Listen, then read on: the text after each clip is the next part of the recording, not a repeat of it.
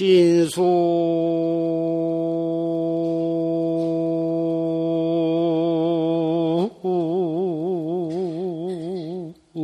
제상 천조류하고 한초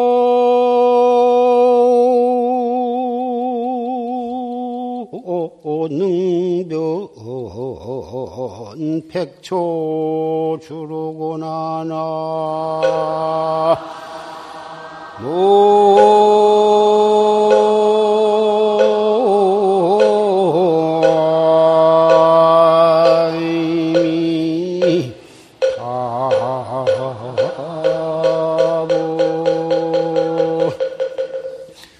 천야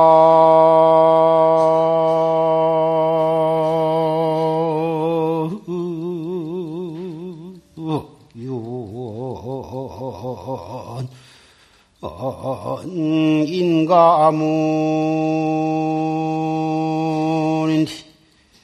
무정강수 고금유로고나 나이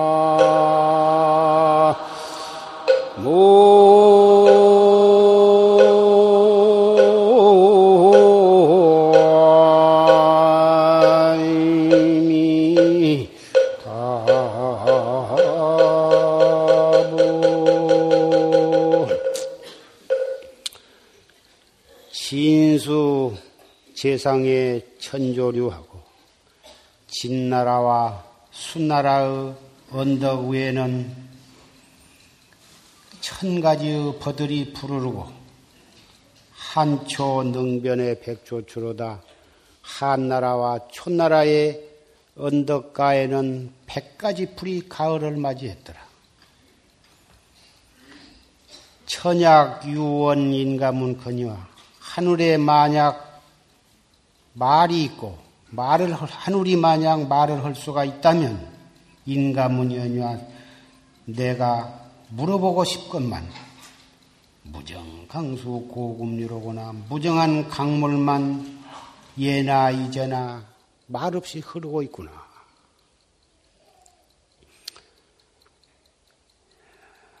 (1991년 1월 6일) 첫째 일요법회를 맞이했습니다.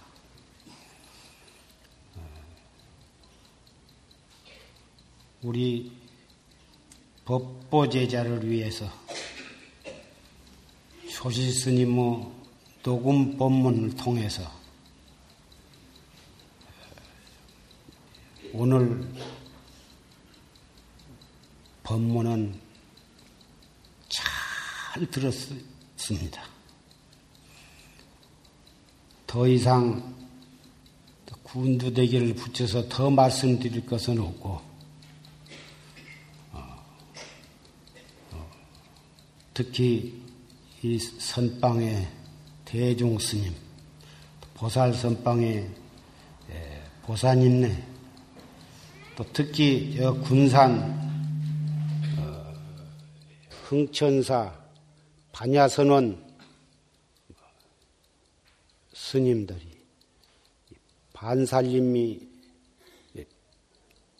을 기해서 어, 이렇게 법회에 참석을 하셨는데 조실 스님께서 활구 참선에 대한 고구정령한 어, 법문이 계셨습니다. 신민년 새해를 맞이해서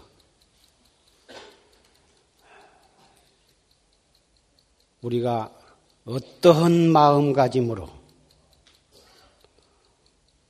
정진을 하며 어떠한 마음가짐으로 가정 살림을 해가며 어떠한 마음가짐으로 사회에서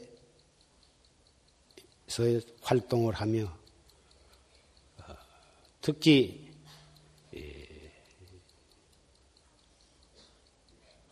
지자재 관계로 참 선거를 통해서 우리나라가 여러 가지 각도에서 중대한 어, 해를 맞이하게 되었습니다. 이럴 때에 정말 새로운 각오를 갖지 아니하면 우리나라가 흥하느냐 망하느냐 중대한 기로에 섰습니다. 작년에 범죄와의 전쟁을 선포를 했습니다마는 여러분도 다 아시다시피 온 세상이 밤이나 낮이나 마음 놓고 다닐 수가 없게 이렇게 험악하게 되어가고 있습니다.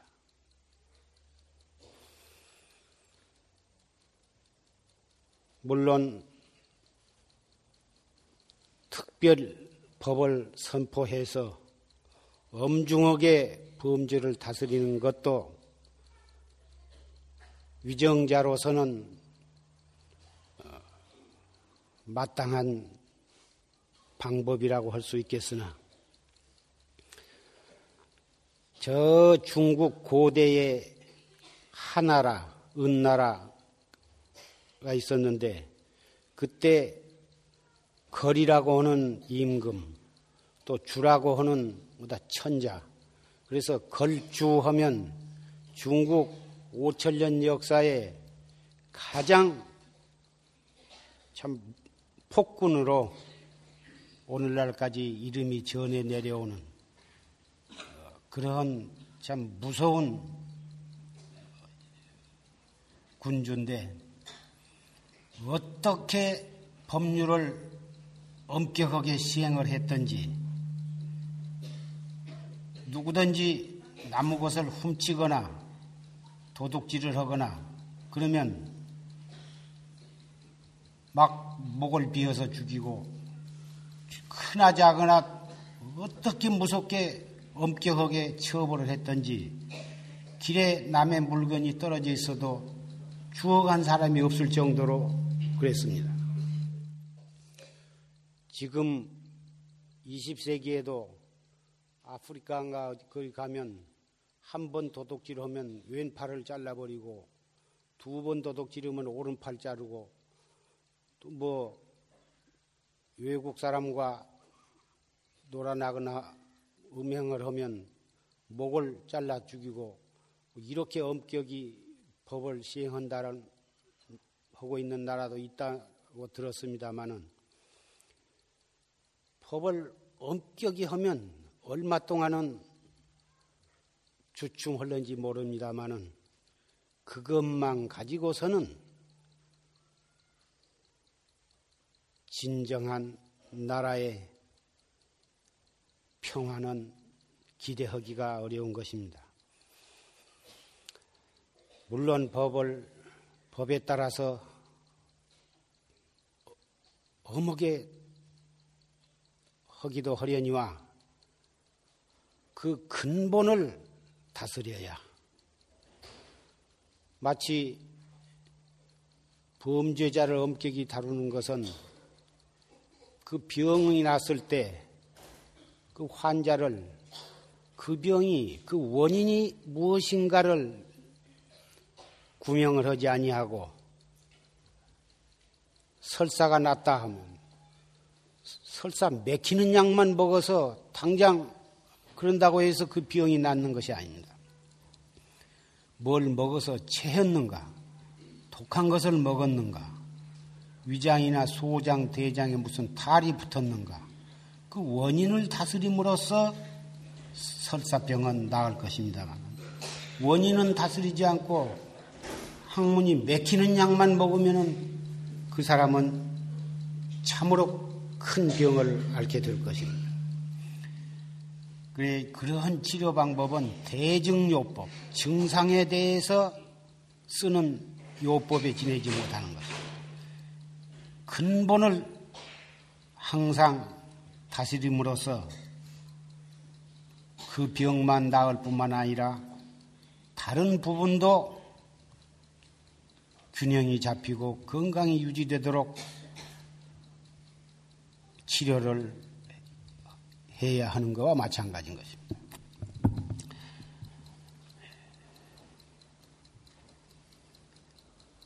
이 세상을 우리가 살기 좋고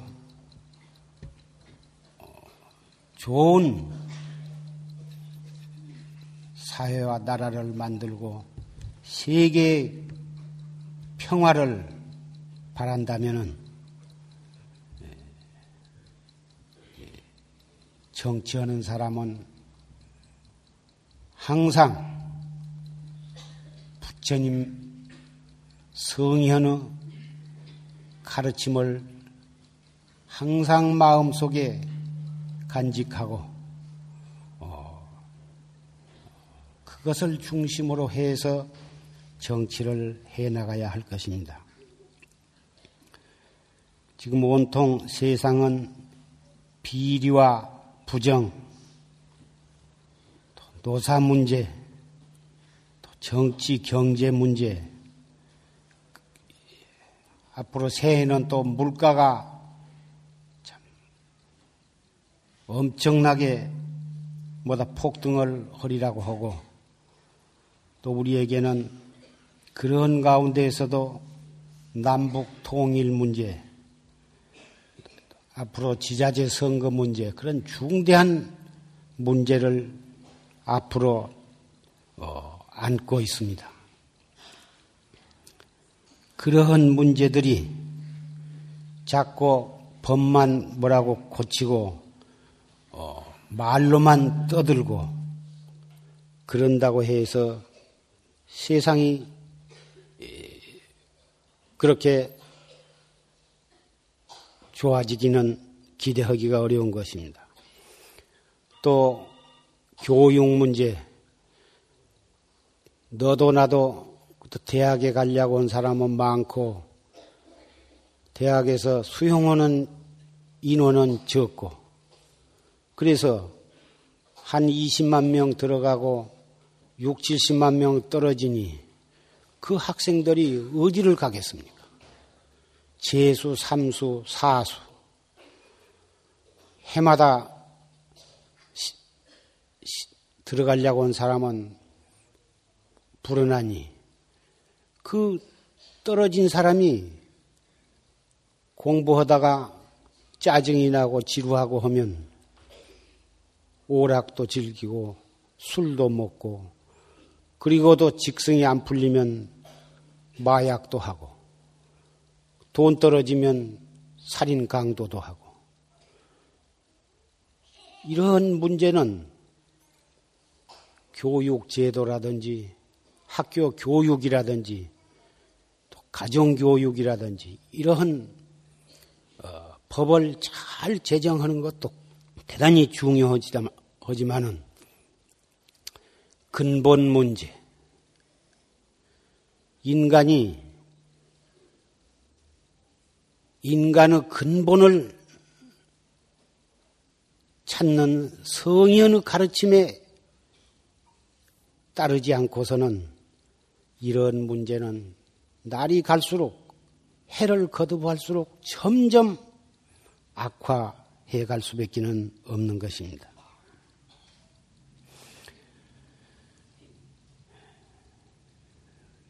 우리는 소로몬 소로몬 왕이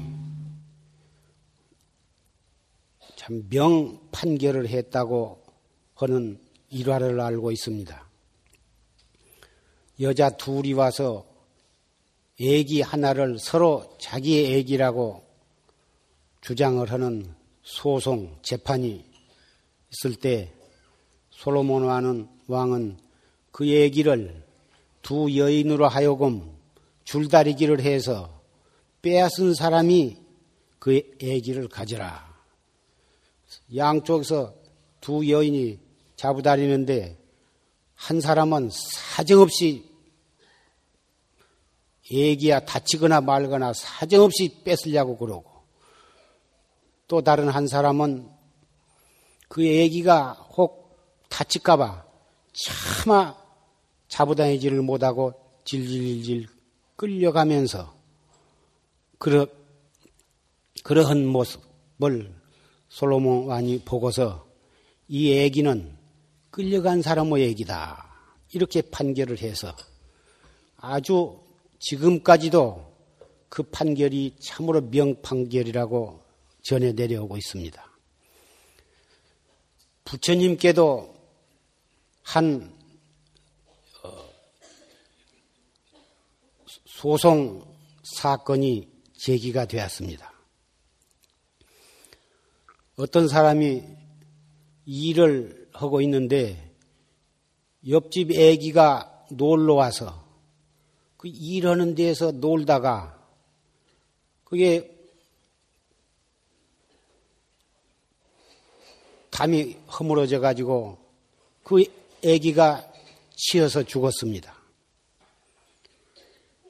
그러니까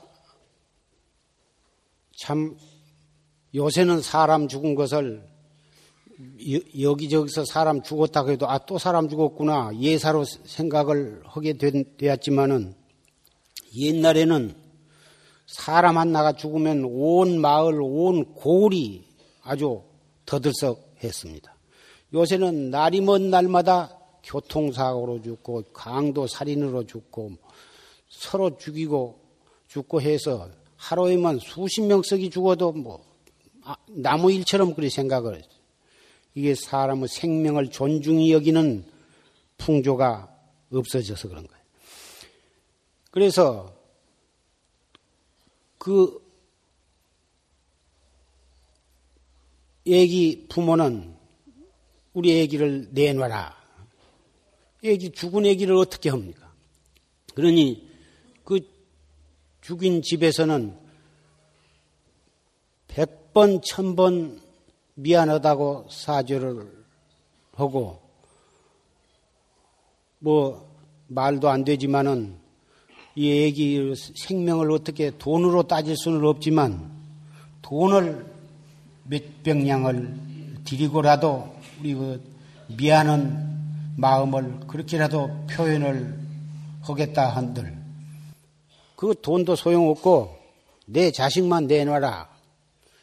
그렇게 해서 나라의 재판소에 재판을 해도 거기서 판결이 안 나. 돈으로 어떻게 따집니까? 그래서 할 수 없이 부처님께 가서 한쪽에서는 자기 자식을 내놔라. 한쪽에서는 자식을 내놓을 수가 없으니 뭐 어떠한 방법으로라도 보상을 할 길을 일러달라. 다른 방법은 소용없고 내, 내 새끼만 내놔라.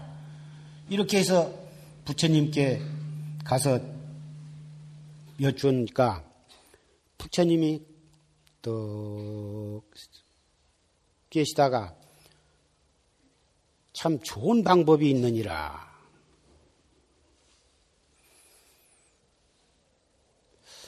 그 꼭 네 자식을 꼭 찾아야만 되겠는가? 예. 제 자식은 그 하나밖에 없고 참 우리 생명과도 바꿀 수 없는 제 자식인데 제 자식을 꼭 찾아야겠습니다. 그래. 그렇다면은 좋은 방법이 있다. 음, 그대의 아내를 저 집 남자한테 맡겨라.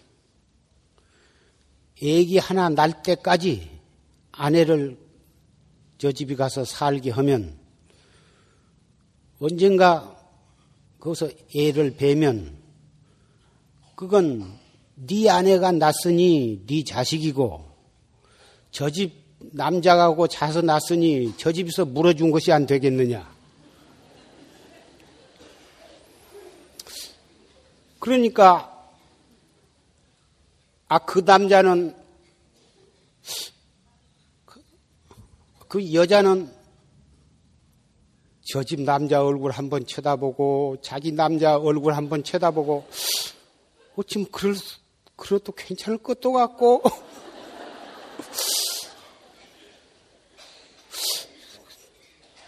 자기 남자가 어떻게 생각한가 하고 이리저리 눈치를 살핀데, 그 얘기 아빠가 부처님 말씀에는 일리가 있는 것 같은데 아, 자식 받으려다가 마누라를 뺏기게 되었다고 말이야. 이야, 이거 참 부처님 안 되겠습니다. 제가 잘못했습니다.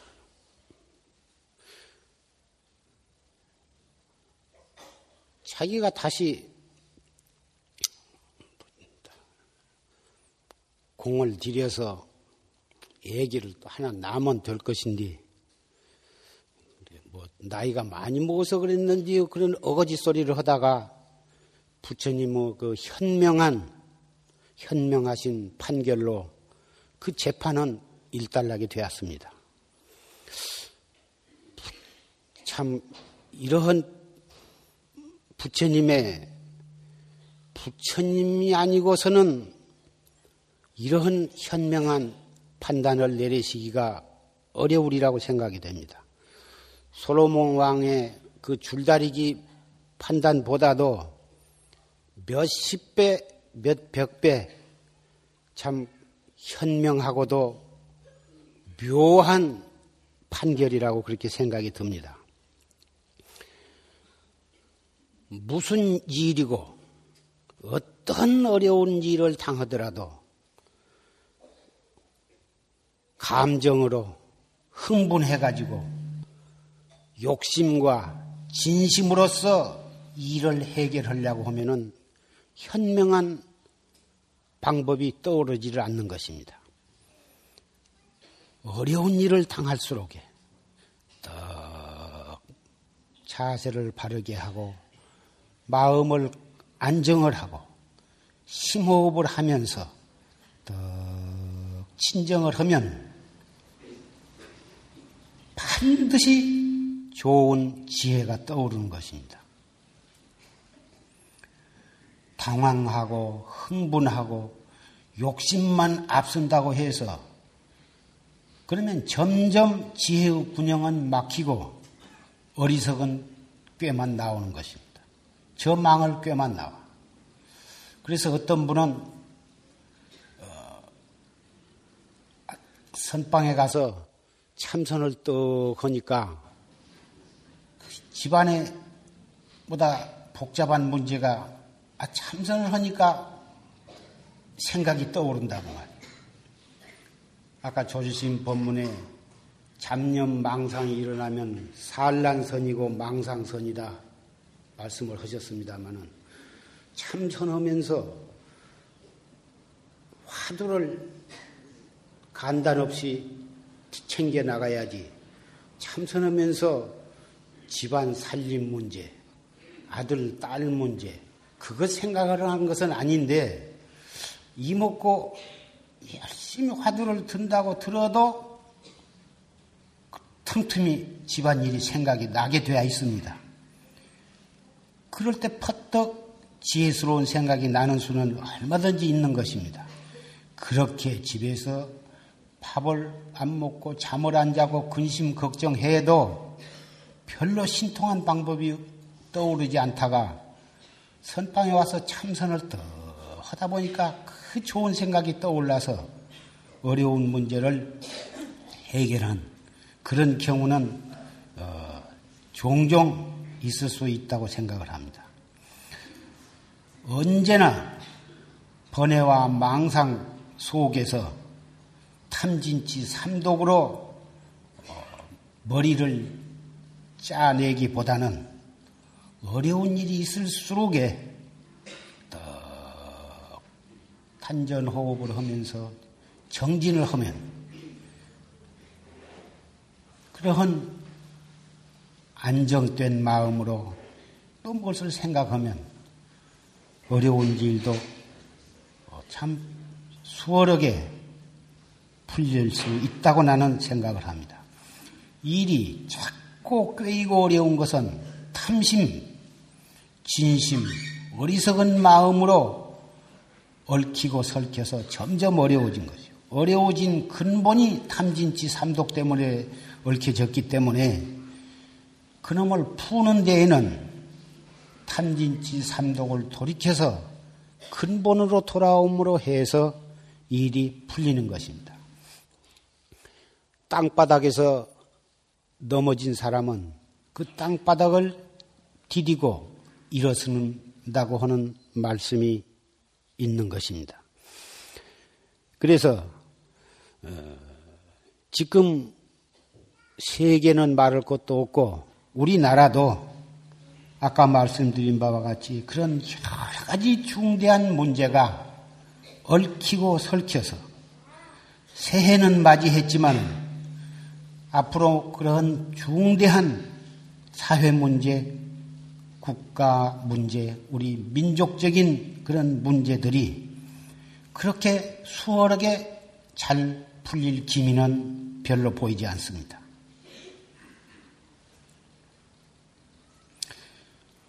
학생들 교육 문제나 경제 문제나 물가 문제나 뭐 선거 문제나 남북 통일 문제 전부가 하나도 중요하지 않은 것이 없고 어렵지 아니한 것이 없고 반드시 우리가 그 문제를 해결함으로써 우리 가정도 사회 국가에도 우리 민족에게도 자유와 행복이 돌아오는 것입니다. 그 문제가 그런 문제들이 잘 해결되지 않고서는 우리나라의 운명이라고 할까 흥망 존폐의 중대의 문제는 해결될 가망이 없는 것입니다.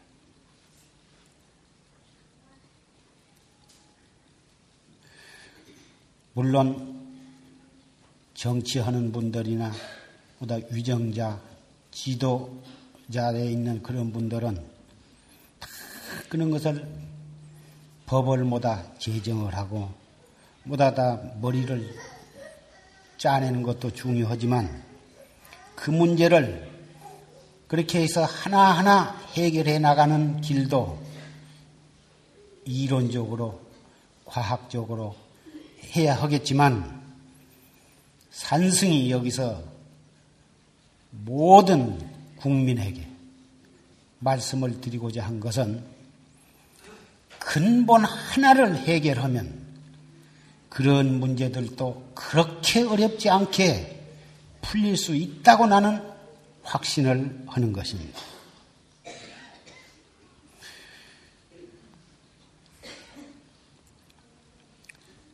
대호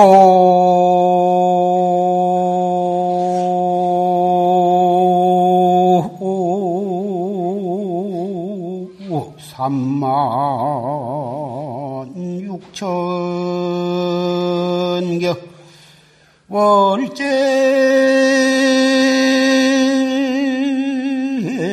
파심 서량수나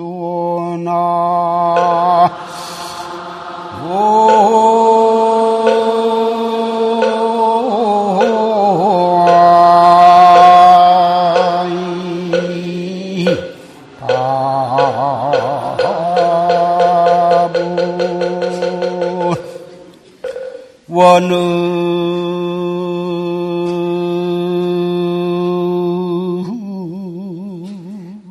낙처 운산지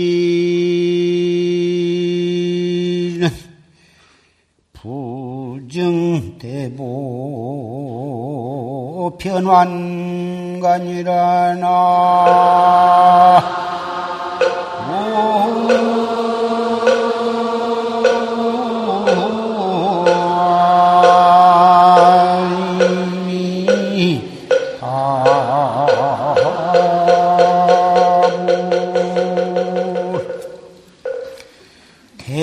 3만 6천 경에 월제 파신 서량소 큰 호수 3만 6천 물결이랑에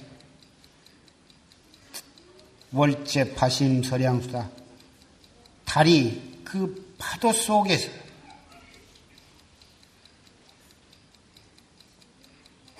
누구를 향해 말을 할 거라. 이 대오 삼만육천 큰 바다, 바다에 그 물결 치고 있는 그 크고 작은 물결에 하늘에 떠 있는 달빛이 거기서 부서진다고 말이에요. 부서지는데 물결 하나하나마다 달빛이 비치지 아니한 것이 없고 그래서 그 달빛은 파도와 그 파도 속에 저 밑바닥까지 그 달빛이 스며들어 비추어 들어갔다. 그런데 그 파도가 잔잔해야 온전히 그 달빛이 저 바다 밑에까지 환히 밝은 것이. 파도가 치, 고 있으면은 그 물 껍데기에서만 번쩍번쩍 반사해 버리고 그 달의 그 밝음이 바다 속에까지 밑바닥까지 그렇게 잘 안 비추는 것입니다. 원음 낙처 운산진이여 원음 떨어진 곳에 구름이 다 흩어져 버리면 부정대보 변한가다 일찍이 한 걸음도 옮기지 아니하고 고향에 돌아가느니라.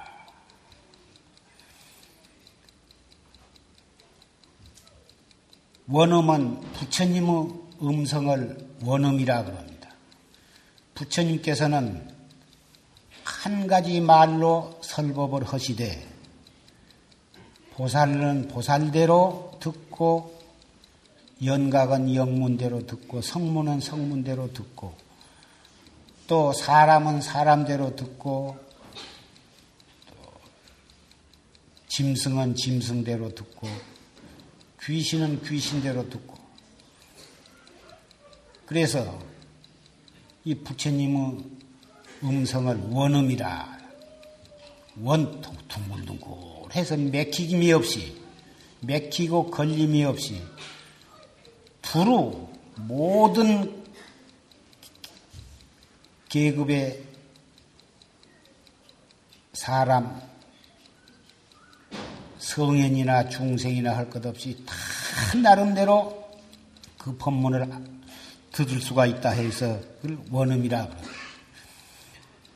그 원음이 떨어진 곳에 구름이 흩어져. 원음은 진리의 말씀이기 때문에 그런 거예요. 법신불은 비로자나 법신불은 여기에 계시고 저기에 계시고 하는 것이 아니고 여기에 오셨다가 저기에 가셨다 하는 부처님이 아니고 온 우주 법계에 꽉 차 계신 부처님이에요. 어떠한 형태가 없지만은 일체처 일체시 시공을 초월해서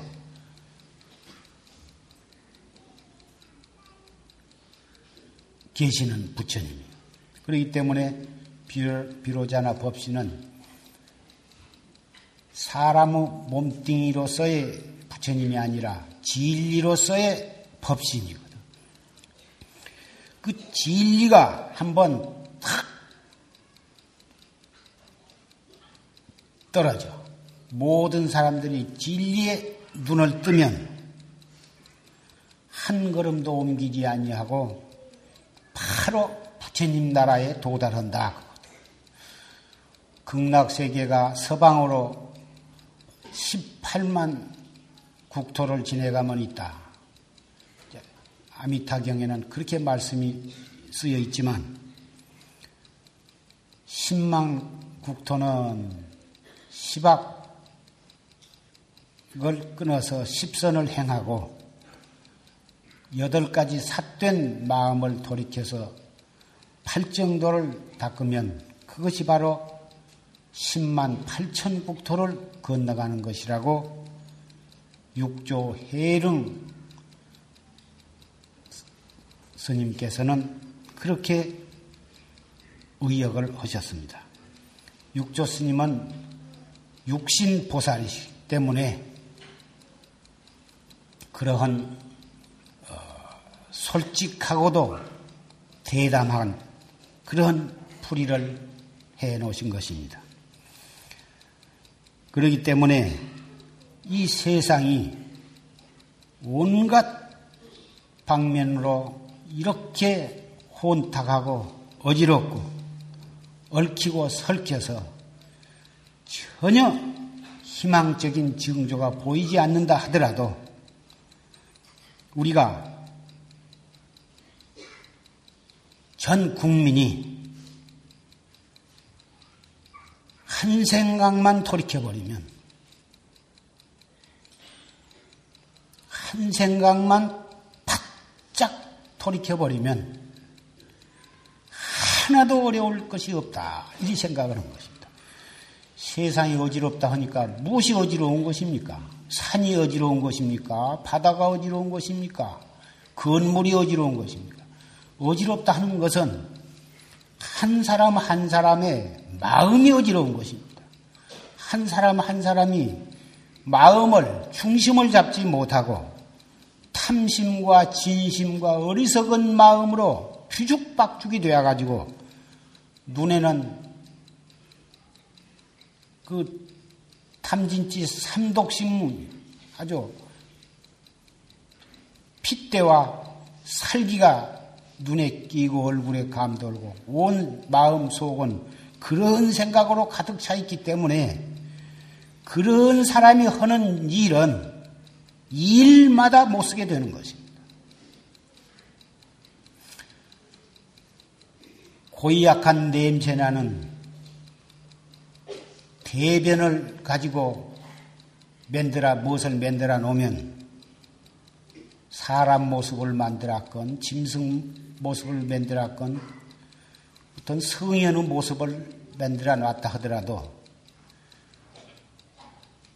그것은 구린내가 날 것이고 두인장을 버무려서 그런 상호를 만들었다면은 아무리 거룩한 상을 만들어 놨다 해도 그 상에서는 두인장 고린내가 날 것입니다.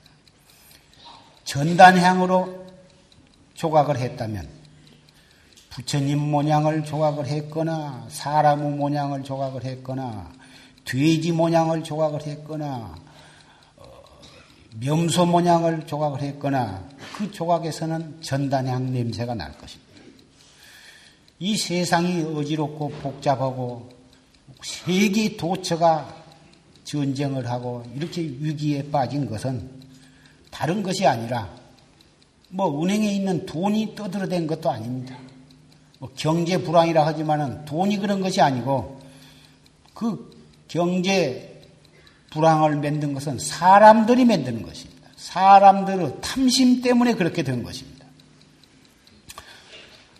서양 사람들은 주부들이 장에 장보러 갔다가 소고기가 값이 오르면 소고기 사러 갔다가 또 소고기를 안 사버립니다. 안 사고 닭고기나 또는 염소고기나 그렇지 않으면 다른 고기를 사가지고 온, 다른 것, 다른 음식을 사가지고 온다 그럽니다. 그러면 온 가게 고기가 그날은 소고기가 안 팔려. 그 이튿날도 안 팔죠. 안 팔리니까 소고기만 비워내게 되니까 금방 싸게 막 팔게 된다고 말이에요. 그런데 어떻습니까? 우리나라 주부들은 장에 갔다가 한 근만 사러 갔다가도 아, 소고기가 오른다고 하면은 두 근, 세 근 사가지고 와서 냉장고에다 처쟁이거든요. 그러니까 한 몇백 원 오를 것이 오후에는 몇천 원 올라 뜁니다. 소고기뿐만이 아니라 모든 물가가 다 마찬가지입니다. 물가라 하는 것은 어, 물견은 귀하고 살 사람이 많아지면 오르게 됩니다. 어, 무슨 물건이고 어디서고 동서고금이 마찬가지입니다. 살 사람이 많아지면 오르는 것입니다. 건물도 그렇고 땅도 그렇고 서로 한 나라를 놔두고 여러 사람이 살라고 하면 그 자리에서 몇 배로 튀어오르는 것입니다. 가격이 오를상 싶으면 서로 안 사, 안 사, 안 사버리는 것입니다. 안 사고 놔두면은 법으로 물가를 못 오르게 할 필요도 없는 것입니다. 주부들이 시장의 모든 물건의 가격을 내릴 수가 있습니다. 안 사버리면 그만이요. 다른 것을 사서 대용으로 쓰고 안 사면 뚝뚝 다 떨어져. 이 가운데는 장사하신 분도 혹 계실는지 모릅니다만은 아, 이런 소리를 해서 대단히 미안하나 적당한 가격이 가격 적당하면 또 사 먹어야지 끝까지 안 사 먹을 필요는 없는 거고 필요도 없이 왜 싸쟁이냐고 말이야. 오른다고 말만 들으면 막 사쟁이거든. 땅도 사쟁이고 집도 사쟁이고 물건도 사쟁이고 우선 한 근만 사러 갔다가 왜 열 근씩 스무 근씩 사다가 처쟁이냐 이거든. 앞으로 무엇이 오른다네 하면은 막 사쟁이. 무장 더 오르거든. 이것이 이 서양 선진 국가와 우리 지금 우리나라는 아직 선진 국가는 못 되고 뭐 개발 도상 국가에서 조금 앞섰다고 그러는데 그런 머리가 좀 생각이 튀어야 합니다. 우리도 그런 우리는 적어도 서양 사람들은 서양 사람보다도 우리는 신라 때 서양 사람보다도 앞서 있었습니다. 그때 훨씬 앞서 있어서 그 앞서 있던 증거가 지금 문화재로 남아 있는 것들입니다. 경주 불국사라든지 석굴암 모두 우리나라의 문화재가 전부 불교 문화재인데 옛날에 불교를 북교로 숭상하던 때는 참 문화만 그렇겠습니까? 모든 면에 있어서 세계에 앞서 있었습니다. 그것이 차츰차츰 우리는 후진국으로 떨어져 버리고 서양 사람들이 문명이 발달해가지고 선진국 노릇을 하고 있는데 나는 별로 꼭 그렇게는 안 생각합니다. 우리나라가 조금 물진 문명에서 뒤서 있지만은 정신 문명에 있어서는 그 사람보다도 훨씬 앞설 수 있는 민족이라고 나는 생각을 합니다. 그래서 이 자리에 계신 여러분들은 우리가 뭐 때문에 그런 문화민족으로 긍지를 어디다 버리고 왜 서양 사람들 뒷공무니를 따라가면서 이렇게 천대를 받아야 할 이유가 무엇이 있습니까? 정신 하나만 탁 돌이켜버리면 우리는 이 세상에 아무것도 부러울 것이 없습니다. 우리 대한민국 주부들이 서양 여자들보다도 얼마든지 더 잘할 수 있습니다. 물질 문명으로도 우리나라도 앞설 수 있습니다. 얼마 안 가면 다 따라잡을 수 있습니다. 그런데 문제는, 문제는, 하고 옛날에 그 슬기를 우리는 어디다 묶어놨는지 모릅니다. 절대로 어디 다른 데가 있을 수가 없습니다. 그거 똥는다고 해서 똥으로 빠져나가는 것도 아니고 반드시 우리 마음속에 그게 들어 있습니다. 그 슬기가. 그것을 쓰기만 하면 되는 것입니다. 이나 앞으로 장에 가셔도 물가가 오른다고 하면 그거 안 사시면 돼요. 다른 것으로 대형으로 사시고 그만한 할 수 있는 것을 왜 안 합니까?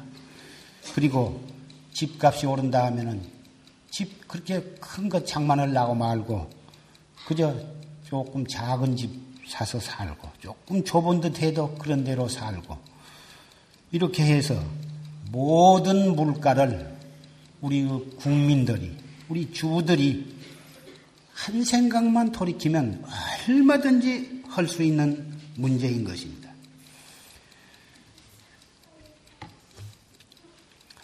이런 여러 가지 어려운 일이 우리 신민년에는 신민년에는 산, 산적해 있습니다.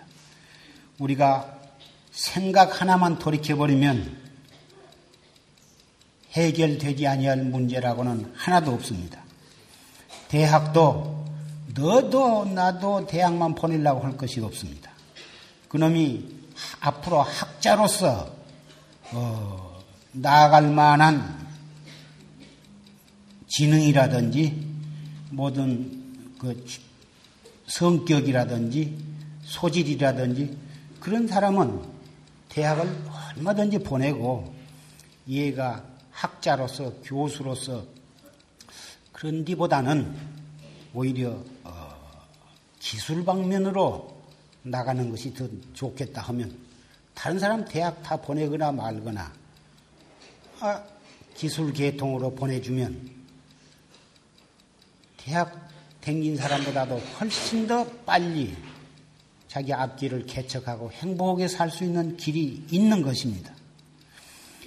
물론 국가적으로도 어, 대학 나온 사람만을 우대하는 그런 제도를 고치고 대학을 안 나왔어도 전문학교를 나왔거나 고등학교만 나왔어도 기능이 있고 기술이 있고 소질이 있는 사람은 얼마든지 대우를 해주고 월급도 많이 주고 그런다면 지금 대학 나와도 취직하기가 보통 어려운 것이 아닙니다.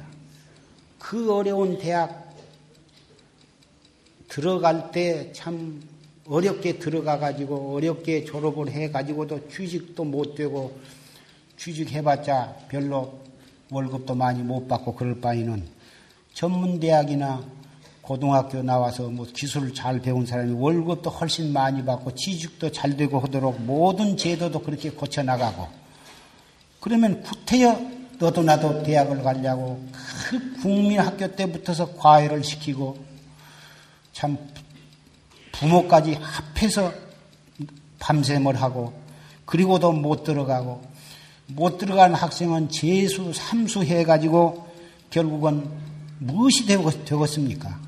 까딱하면 자살하고 까딱하면 불량소년에 휩쓸려서 범죄를 저지르고 중대합니다. 이것이 국가에서도 제도를 잘 고쳐 나가야 되겠지만 우리 개인 개인이 그 문제에 대해서도 눈을 떠야 합니다. 첫째 학부모 여러분이 눈을 떠야 하고 그 학생들도 그러한 방향으로 잘 지도를 하면은 대학 고등학 중학교 고등학교가 입시 지옥이 되지 않고 학교는 그렇게 재미있게 학교를 다니고 즐겁게 다니고 그리고 제대로 학교 들어가기 위한 기계 인간을 만드는 것이 아니라 행복하게 살 수 있는 참다운 인간 교육을 시키는 방향으로 모든 것이 개선이 되어야 하는 것입니다. 그런 문제도 제도도 중요하지만 한 사람 한 사람은 마음을 어떻게 갖느냐. 다른 사람 하면 나도 허리라 하지 말고 나부터 하는 것입니다. 그러면 교육 문제도 해결될 뿐만 아니라 그렇게 되므로 해서 청소년 그 잔인한 범죄도 최저로 없어질 것입니다.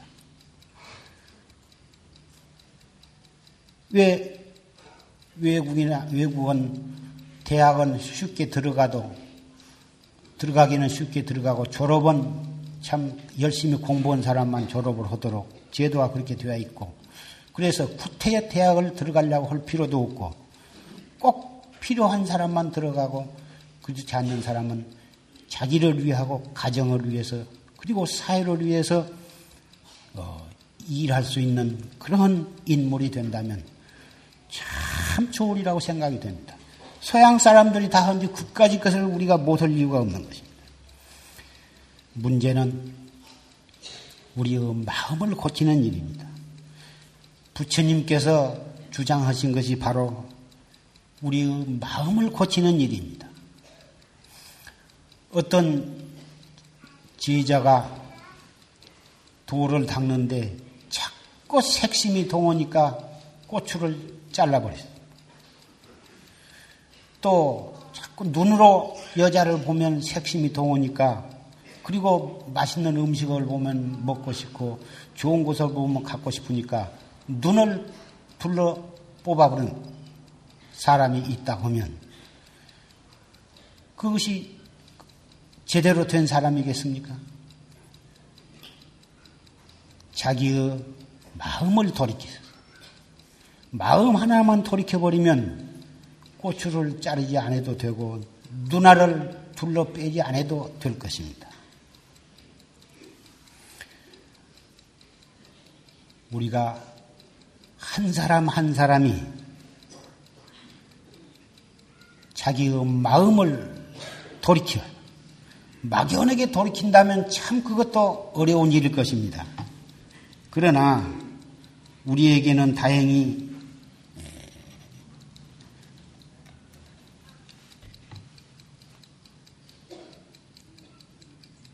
자기의 마음을 돌이키는 여러 가지 방법이 우리 불교에는 하근기, 중근기, 상근기를 위해서 고루고루 원만하게 구족해 있습니다. 관세음보살을 부른다든지 아미타불을 부른다든지 또는 온마의 반매음을 부른다든지 또한 오안경을 독성을 한다든지 얼마든지 그런 최하근 기도 할 수 있는 그런 묘법이 있고 또 상근기를 위해서.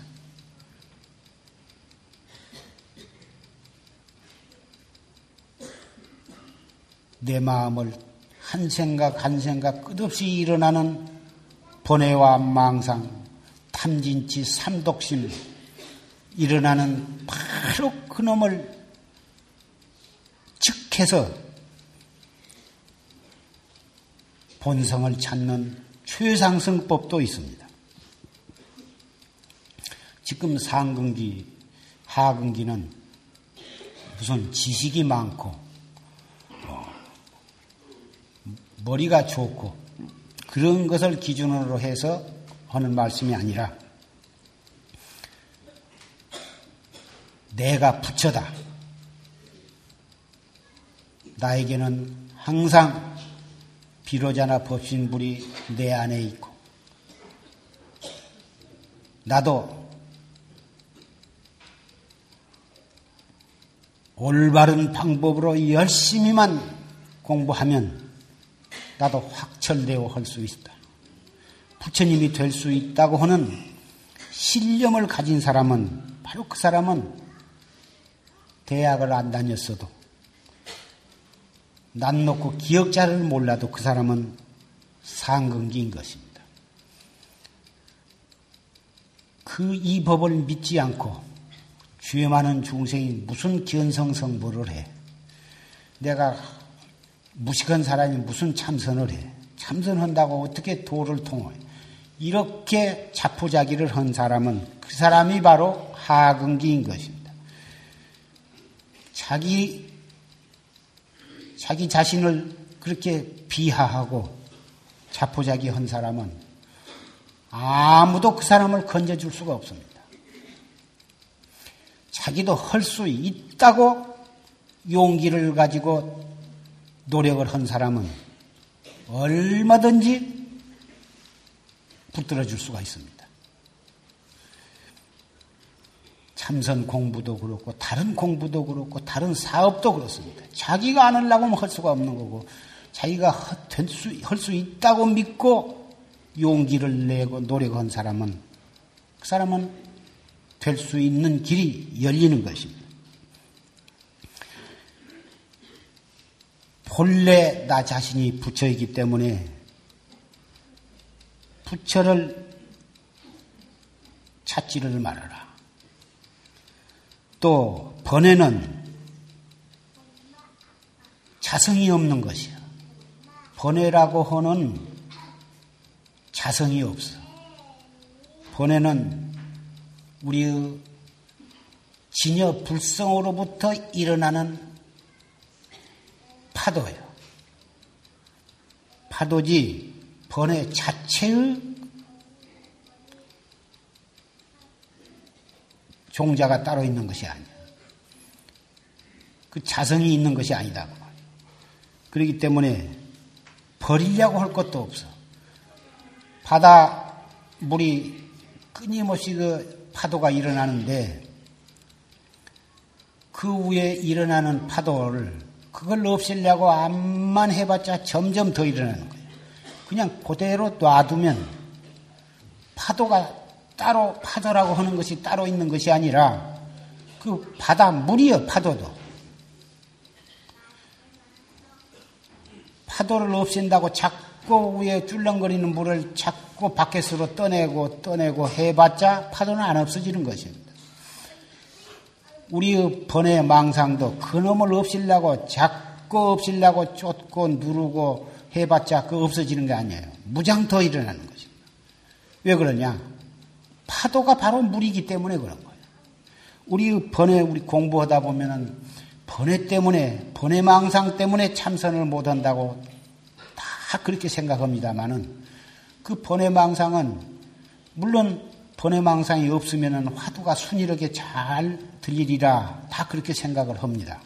그러나 번외를 없애고 그리고서 마음을 조용하게 만들어서 화두를 들려고 생각한 것은 애당초부터 그 사람은 공부 잘 공부할 수 있는 바른 생각을 가진 사람이 아니야.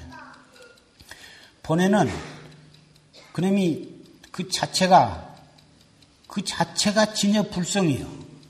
볼이요, 그것이. 그렇기 때문에 버리려고 하지 말고 그냥 그대로 놔둔 채 이 먹고 화두만 딱 들면 그만인 거예요.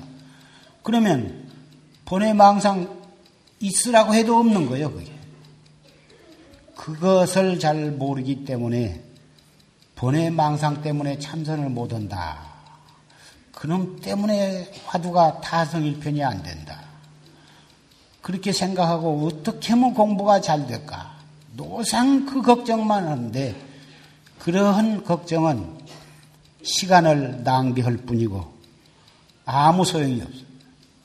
번외 망상은 일어날 때마다 그냥 그대로 놔둔 채 화두만 딱 들어버린 거예요. 그것이 번뇌를 다스리는 방법이에요.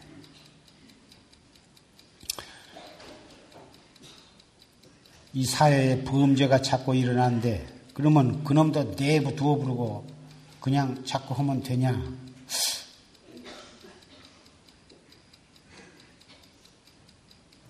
그놈을 죄진 놈은 잡아다가 가두고 재판을 해서 진역 살릴 놈 진역 살리고 살인 강도는 사형을 하고 한 달 살릴 놈, 3년 살릴 놈, 10년 살릴 놈, 무기수. 그걸 죄의 경중에 따라서 처벌을 해야지. 그것을 내부 두어버리고 정치만 잘하면 되지 않냐. 이 말을 하고는 조금 어, 그 일맥상통한 점이 있으면서도 그냥 내버려 둘 수가 없어. 또 사람의 몸에 병이 났을 때 외부적인 치료는 안 하고 자꾸 어, 내부로 약만 먹으면 되느냐. 또 병은 마음에서 일어난 것이지 다른 데서 일어난 것이 아니니까 마음만 고치면 병은 재질로 나지 않겠느냐. 그런 말들도 다 나름대로 일리가 있는 말이지만 병 종류에 따라서 외치도 하면서 내치할 것이 있고 어, 내치, 외치는 그냥 두고 내치만 해도 나을 병도 있고 어, 병의 종류에 따라서 다르듯이 역시 정치를 해 나가고 범죄를 다스리는 법도 어, 다딱 종류에 따라서 처, 처치하는 길이 있을 것입니다. 그러나 일신상의 병이나 또 사회 국가에 대한 그런 것이나 가장 중요한 점에서 공통점은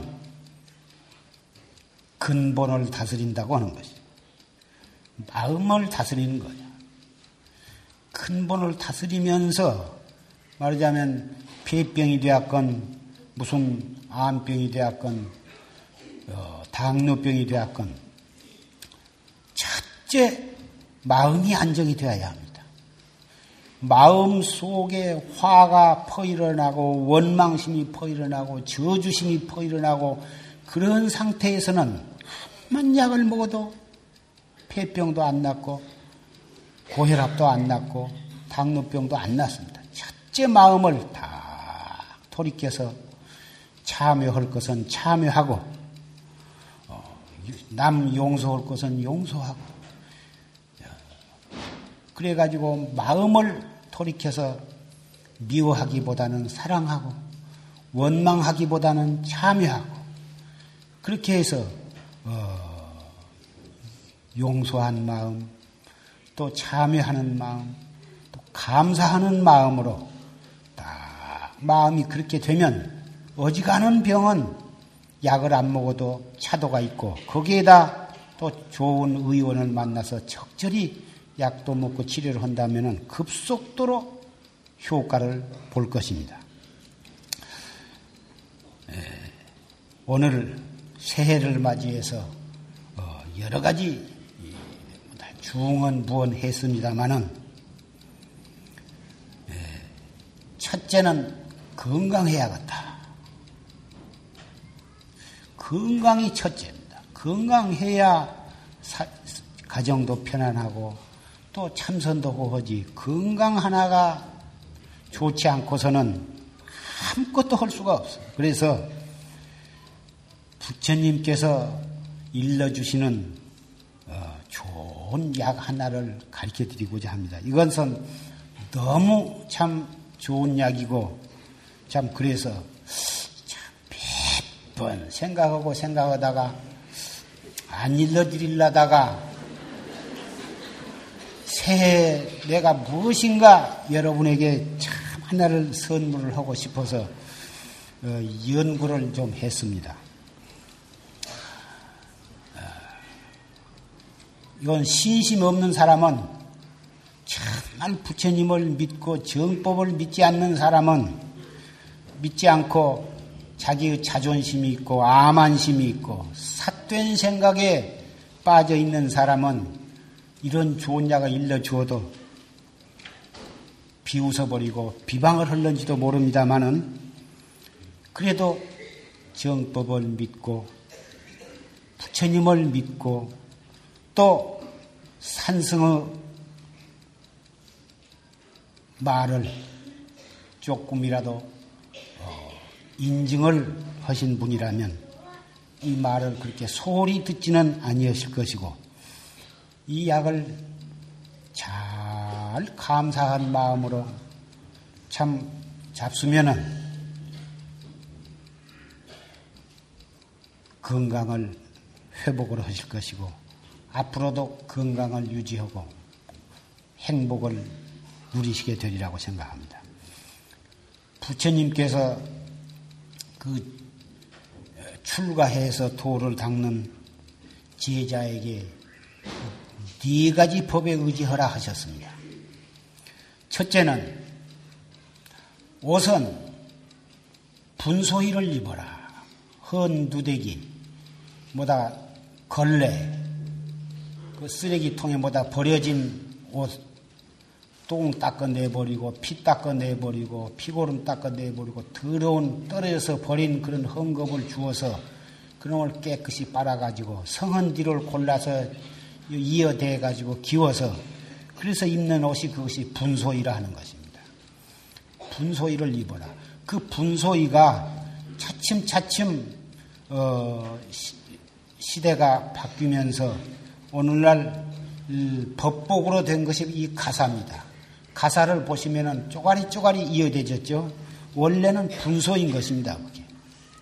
그래서 새로 가사를 짓되 분소의 표식을 하기 위해서 네 귀에다가는 사천왕이라고 이거 조그마한 쪽지를 댄 것이 그것입니다.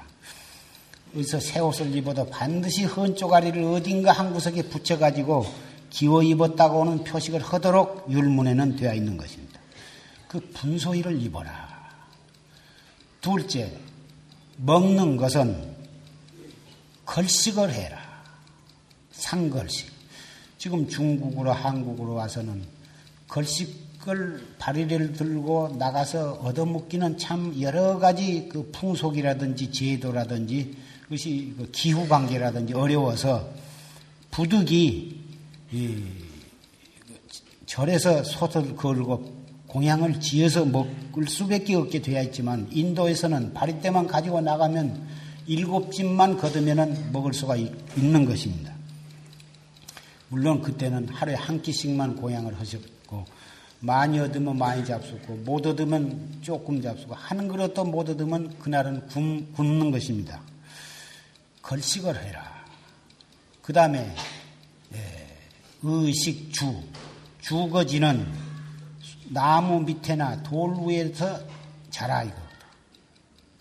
또 이제 우기 장마철에는 어쩔 수 없이 비를 피하기 위해서 모여 가지고 사는 기간이 바로 그것이 결제 기간인데 그렇지 않을 때에는 우기가 아닐 때에는 숲 속에서 나무 밑에서 자도록 그렇게 되어 있는 것입니다. 그리고 병이 날 때에는 불안약을 먹어라. 불안약은 오줌인 것입니다. 오줌을 오줌만을 먹도록 규정이 되어 있는 것입니다. 나의 참다운 제자는 이 네 가지 법에 의지해야 하느니라. 율문에 딱 쓰여 있습니다. 그런데 지금도 중국이나 한국이나 일본, 인도나 그런데 다 어, 대변이나 소변을 가지고 어, 여러 가지로 약을 제조하고 있는 지금까지도 전해 내려오고 지금 우리나라의 오줌이 세계 선진국으로 많이 수출이 되고 있습니다. 비싼 약의 제조가 되는 것입니다. 그런데 3천년 전에 부처님께서는 그 제자들에게 병이 나면은 오줌을 먹도록 딱 해 놓으신 것입니다. 우리나라에도 어, 이조의 위대한 정치가요 사상가이신 그 우암 송시열 선생은 평생 동안 오줌을 복, 당신 자신의 오줌을 복용을 했습니다. 그래가지고 평생에 감기 한 번을 앓지를 않고 그래서 그 반대 소론파의 그 모략으로 참 귀향을 가게 되었는데 귀향을 가다가 어 다시 귀향만 보내가지고서는 다시 또 권토 중내하게 되면 또 소론파가 쫓겨나게 되니까 아주 죽이 없어야겠다. 이래가지고 임금님한테 강경히 몰아붙여가지고 독약을 내려보내가지고 어, 내려보냈는데 암만 먹어도 무암 선생이 돌아가시지 않았습니다. 그것은 평생 동안 오줌을 복용을 했기 때문에 어떠한 독약이 들어와도 다 그것을 이겨낸 것입니다. 요새 생각이 난 건데 달마스님도 그 모략을 받아가지고 여섯 번이나 독약을 받았지만은 안 돌아가셨습니다. 나는 그동안 달마스님은 어, 신통이 자제하시기 때문에 그리고 생사에 자제하시고 신통이 자제하시기 때문에 독약을 잡사도 열반에 안 드셨다. 그렇게만 믿어왔었습니다. 그런데 요새 가만히 생각해 보니 부처님께서 나의 출가 제자는 네 가지 법에 의지하라. 이렇게 말씀을 하셨으니 달마심이 9년 동안이나 140세에 인도에서 오셔가지고 150세 열반에 드셨는데 돌아가실 때, 열반하실 때까지 소림굴에서 계셨습니다. 그러니 뭐 틀림없이 두타행을 하시 가섭존자처럼 그렇게 계셨는데 아마도 달마심도 오줌을 쭉 장복을 하셨기 때문에 독약을 여섯 번이나 받아도 송시열 선생처럼 안 돌아가지 않았는가. 신통이 자제하신 데다가 또 그렇게 하셨기 때문에 그 굴 속에서 9년토록 살아도 아무 일이 없었지 않나 그런 생각도 드는 것입니다. 그래서 어, 그 불안약이 공부하다가 그게 그 먹을 것도 괜찮고 입는 것도 괜찮고 한디짬을 자고 하니 병이 안 날 수가 없을 것입니다. 아무리 상근이라 하더라도 그러니 병이 나면은 약방에 찾아다니서 약을 먹으려면 그거 보통 힘든 일이 아닙니다. 뭐 돈이 있어야 약을 먹고 어디서 약도 일주일 이상은 못 먹도록 규정이 되어 있습니다. 그런데 그래서 불안약, 오줌과 똥으로 만든 약을 먹도록 그렇게 아주 말씀을 하신 것으로 보면 달마시인도 그 달마시인 오줌 잡쌌다는 기록은 아직 내가 본 일은 없는데 응당 달마시인처럼 그런 그 두타행을 하시면서 150세가 되도록 건강을 유지하시고 그런 것으로 보고 그런 독약을 여섯 번이나 받으셨어도 안 돌아간 것으로 보면 아마도 달마신도 오줌을 잡쌌는가 이런 생각이 드는 것입니다. 그런데 예, 우리나라에서도 우암 선생뿐만이 아니라 어, 한의학에서도 오줌에 대한 여러 가지로 그걸 먹으면 첫째 예, 혈압이 내려가고 몸의 기운을 조정을 하고 그 좋은 약이 자상하게 쓰여 있는 것을 봤습니다만은 그리고 경전에서도 오줌에 대한 말씀을 수십 가지를 내가 다 찾아봤습니다. 그리고 어, 현대 의학에서도 오줌이 굉장히 좋은 약을 만드는데 중요한 어, 재료 원료가 된다고 하는 것이 널리 알려져 있는 것입니다. 그런 것으로 봐서 가장 이 오줌을 먹어서 특효약이 혈압을 내리고 또 각종 암, 암을 예방 치료하고 어, 또 어, 허리 아프고 무릎 아픈 그 신경통, 류마티스 뭐다 그런 것도 얼마 아니면 다 낫는 것입니다. 일본에서는 20년, 30년 이 전문으로 먹고 또 그 널리 알려져 가지고 의사, 의학 박사, 뭐다 그런 분들이 이것을 근본적으로 연구를 해 가지고 이것이 독성이 있느냐 없느냐 이것을 먹으면 어, 많은 임상 실험을 해가지고 많은 난치병이 난다고 하는 것이 이, 뭐다 책으로 저술되어서 우리나라에도 건너왔습니다.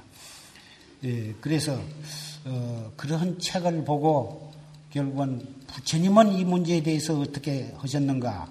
그래가지고, 어, 경전을 찾아보니까 그렇게 그 불안 약을 먹도록 제자들에게 그렇게 참 말씀을 하신 것을 보고 자신감을 갖게 되었습니다. 그 일본에서 나온 책을 보니까 참 만병통치라고 해도 과언이 아닙니다. 지금 요새 각종 암병, 특히 간염, 간암, 또 당뇨병, 고혈압, 중풍 이런 병들은 거의 치료를 한다 해도 어, 간 경화증, 간염, 어, 당뇨병, 당뇨병 그 특효약이 없는 것입니다. 또 암도 걸리면은 어, 수술하고 또 항암제 쓰고 또 그 방사선 쬐고 하면 머지않아서 머리 다 숭숭 다 빠져버리고 결국은 고생하다가 죽을 수밖에 없습니다. 그런데 그러한 무서운 난치병이 오줌을 복용을 함으로써 병을 첫째 더 병의 증진을 막고 가벼운 정도는 머지않아서 낫는다고는 사실이 일본에서 어, 그것이 다 밝혀져 가지고 어, 일본에는 수십만 명이 이걸 먹고 아주 대붐이 일고 있다고 합니다. 그러니 여러분 가운데에도 뭐 그것 안 먹어도 치료할 수 있는 병이라면 뭐 꼭 그걸 잡수라고 내가 강경하게 구원하는 것은 아니고 당뇨병 또 간장염 만성 간장염 간장염이나 또는 간암 위암 직장암 그 암이 있는 분 그런 분들은 항암제나 방사선 참 그거 쬐지 말고 오줌을 잡숴 보면 좀 짭짤하고 씁쓸하지만 아 그것이 부처님이 먹으라고 하셨는데 부처님이 그 사랑하는 제자들에게 먹으라고 하셨는데 무엇을 끓일 것이 있습니까? 이건 의학 의사, 의학 박사들이 분석을 해보면 건강한 어지간한 사람은 거의가 무균이라고 그럽니다. 무균이요. 그래서 이것은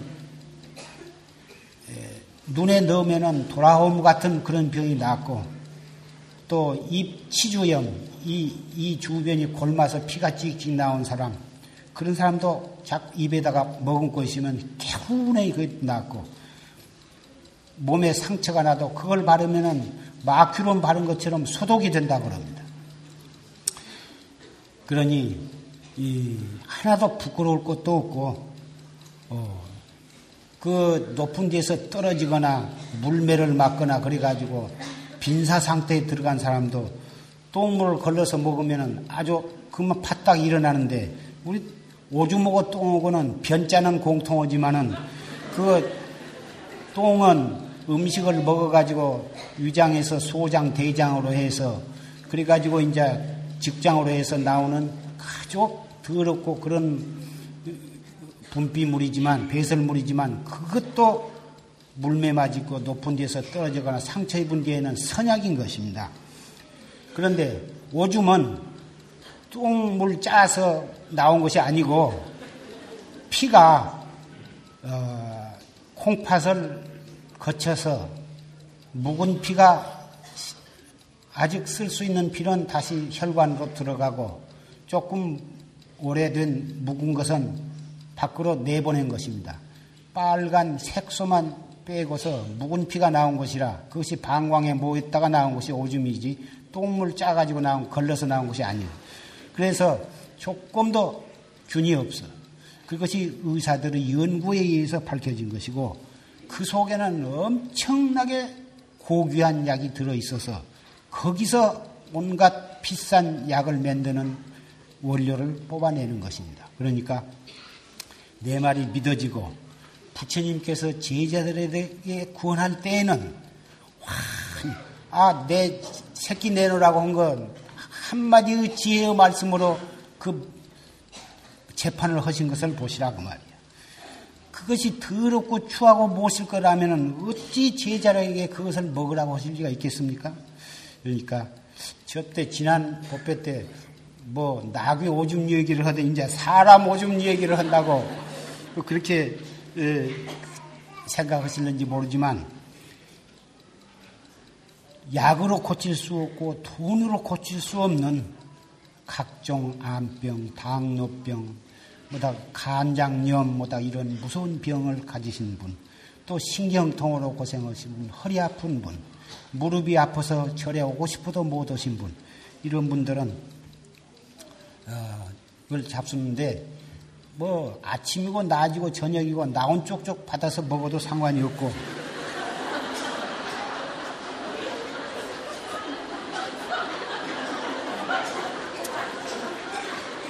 근데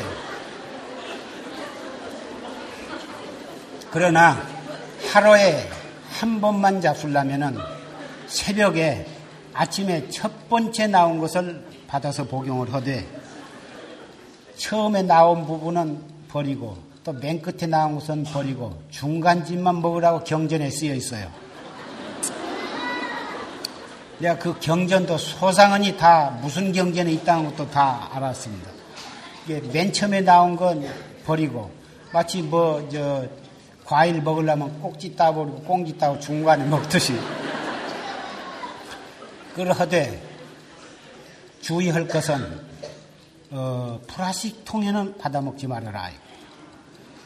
제일 좋은 것은 금 그릇에다 받아먹고 그 다음에는 은 그릇에다 받아먹고 그것도 형편이 안다면은 질 그릇에다 먹고 그 다음엔 사기 그릇, 유리 그릇 제일 못 쓸 것이 플라스틱이나 플라스틱. 그것은 어, 플라스틱 통 바켓스 같은 데 오줌통을 만들면 머지 얼마 안 가서 색깔이 변한 것을 보시면 알 수가 있을 것입니다. 그래서 플라스틱, 플라스틱만 빼고는 다른 것은 좋고 그렇다고 해서 오늘부터 금으로 하시라 그런 건 아니고 정말 그 약이 사람의 그 난치병, 죽어가는 생명을 살릴 수 있는 것으로 봐서는 마땅히 금에다가 받아먹을 만한 가치가 있습니다. 그러나 그것은 너무 지나친 사치고 그냥 사기 그릇이나 또는 도자기 그렇지 않으면 그런 뭐 그런 것이라 하지 플라스틱을 하지 마시고 그런데 여행 중에는 그 도자기 그릇을 짊어지고 다닐 수도 없고 그런 때는 종이컵 같은 것도 괜찮고 그렇습니다. 근데 종이컵은 밖에 나가서 어쩔 수 없을 때는 몰라도 가정에서는 그런 것을 안, 안 먹는 게 좋고 그 책에 보니까 비행기를 타고 여행을 미국 같은 여행을 하면 가서 며칠간은 그 시차 관계로 해서 머리가 어지럽고 기운을 못 차리고 피로하고 그런데 비행기 안에서도 오줌 내론 쪽쪽 컵에다 파서 먹고 먹고 그렇게 하고 목적지에 도달하면 하나도 여독이 없다고 그럽니다. 이것은 여러 해 이것을 먹고 외국 여행을 많이 한 사람은 경험에 의해서 이 책에 쓰여 있는 것을 봤습니다. 그리고 어 그러니까 그렇게 하시고 정법을 믿고 또 남의 바른 말을 믿을 수 있는 마음가짐을 가지신 분은 오늘부터 당장 시작을 하실 것이고 남을 의심하고 부처님 법도 잘 안 믿고 생각이 묘하게 삐뚤어져서 그런 사람은 말을 안 들을 것이고 또 모든 사람 먹기 싫으니까 나는 병 없으니까 안 먹는다 하지만 병이 없어도 예방 이걸 먹으면 병을 이겨내는 저항력을 길러내는 원, 원기를 어, 길러내는 힘을 가지고 있고 그래서 어, 에이즈 같은 병은 어, 후천성 면역 결핍증이라 그러는데 병을 이겨내는 힘이 없기 때문에 병만 들면 죽는 것이 바로 에이즈라고는 세계적인 병이고 그 병이 우리나라에도 지금 많이 지금 점점 번져나가고 있습니다. 그런 병도 예방 하려면은 오줌 아니면 안 되리라고 나는 그렇게 믿게 되었습니다. 지금 다방이나 음식점에 가서 뭐 잘못 먹으면 대본에 걸릴는지도 모르거든. 그래서 오줌 먹을 사람은 아무 걱정이 없거든. 이런 말은 녹음하지 마라. 응? 해도 되지만 괜히 인연 없는 사람이 송담 심은 뺀 오줌 법문만 한다.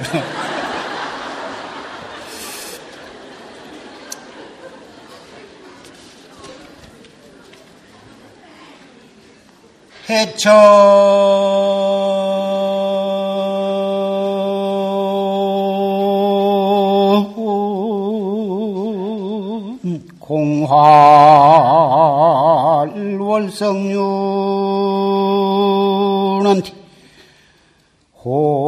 호청파 난사은이로구나. 나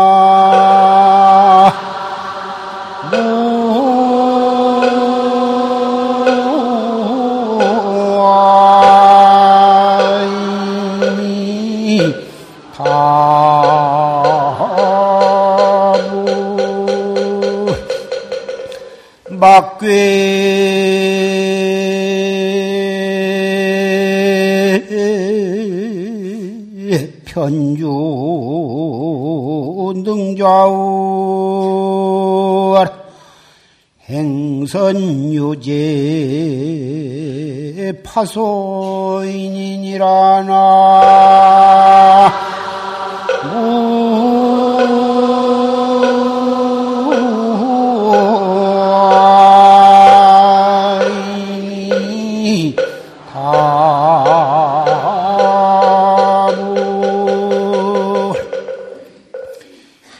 해천 공활 월성윤 호호 청판 안사언이다. 저 푸른 바다 저 하늘에는 둥근 달이 휘황창 밝았는데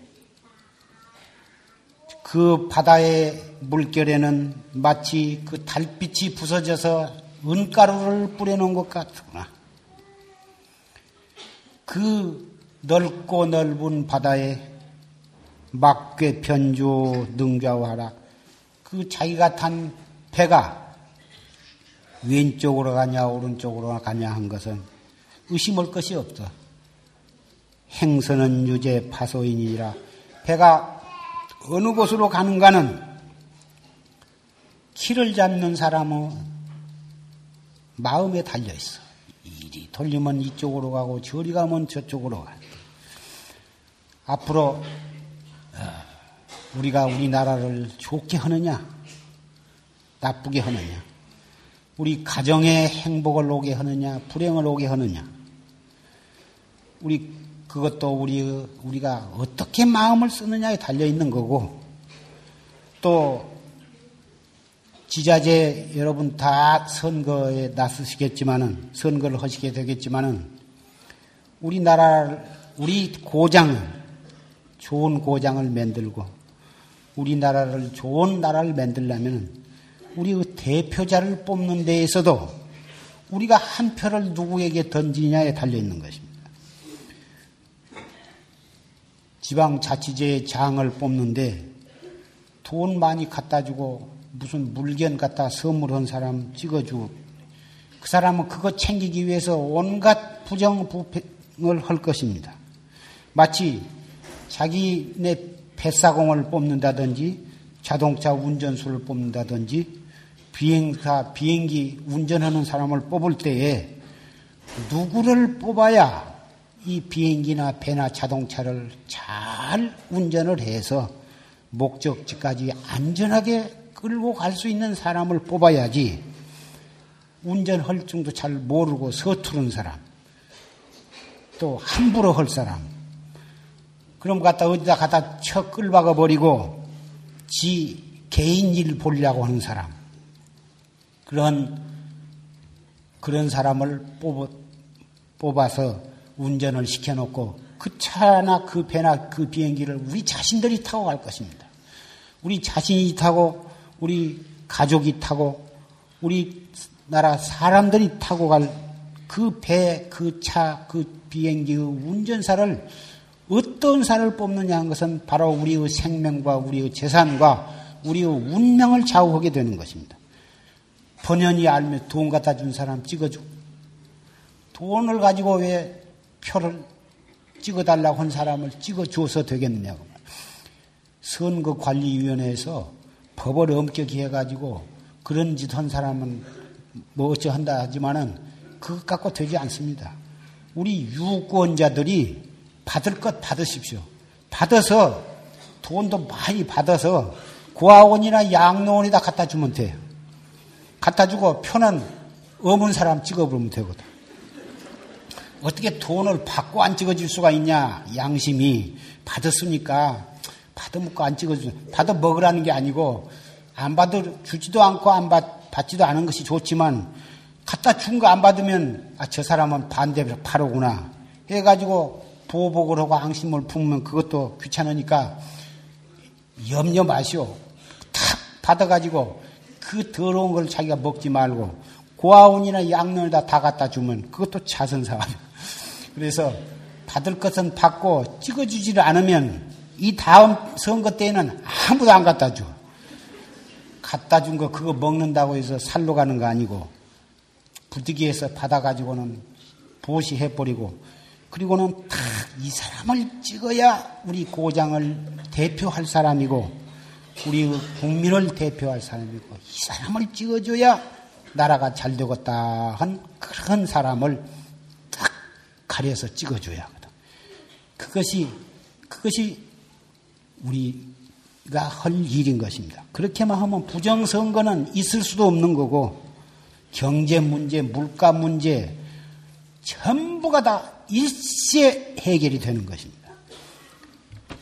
우리나라가 개발 도상 국가로서 88 올림픽을 그렇게 성공리에 치를 수 있는 것을 보면 우리나라 국민들은 능히 이런 문제도 할 수 있는 국민이라고 나는 믿기 때문에 한 말씀 드리는 것이니까 그렇게 해서 우리가 우리나라를 참 좋은 나라로 세계의 모범이 되고 세계 평화의 중심 국가가 될 수 있는 예, 그렇게 해서 2000년대를 그렇게 맞이하는 것이 참 좋으리라고 생각을 합니다.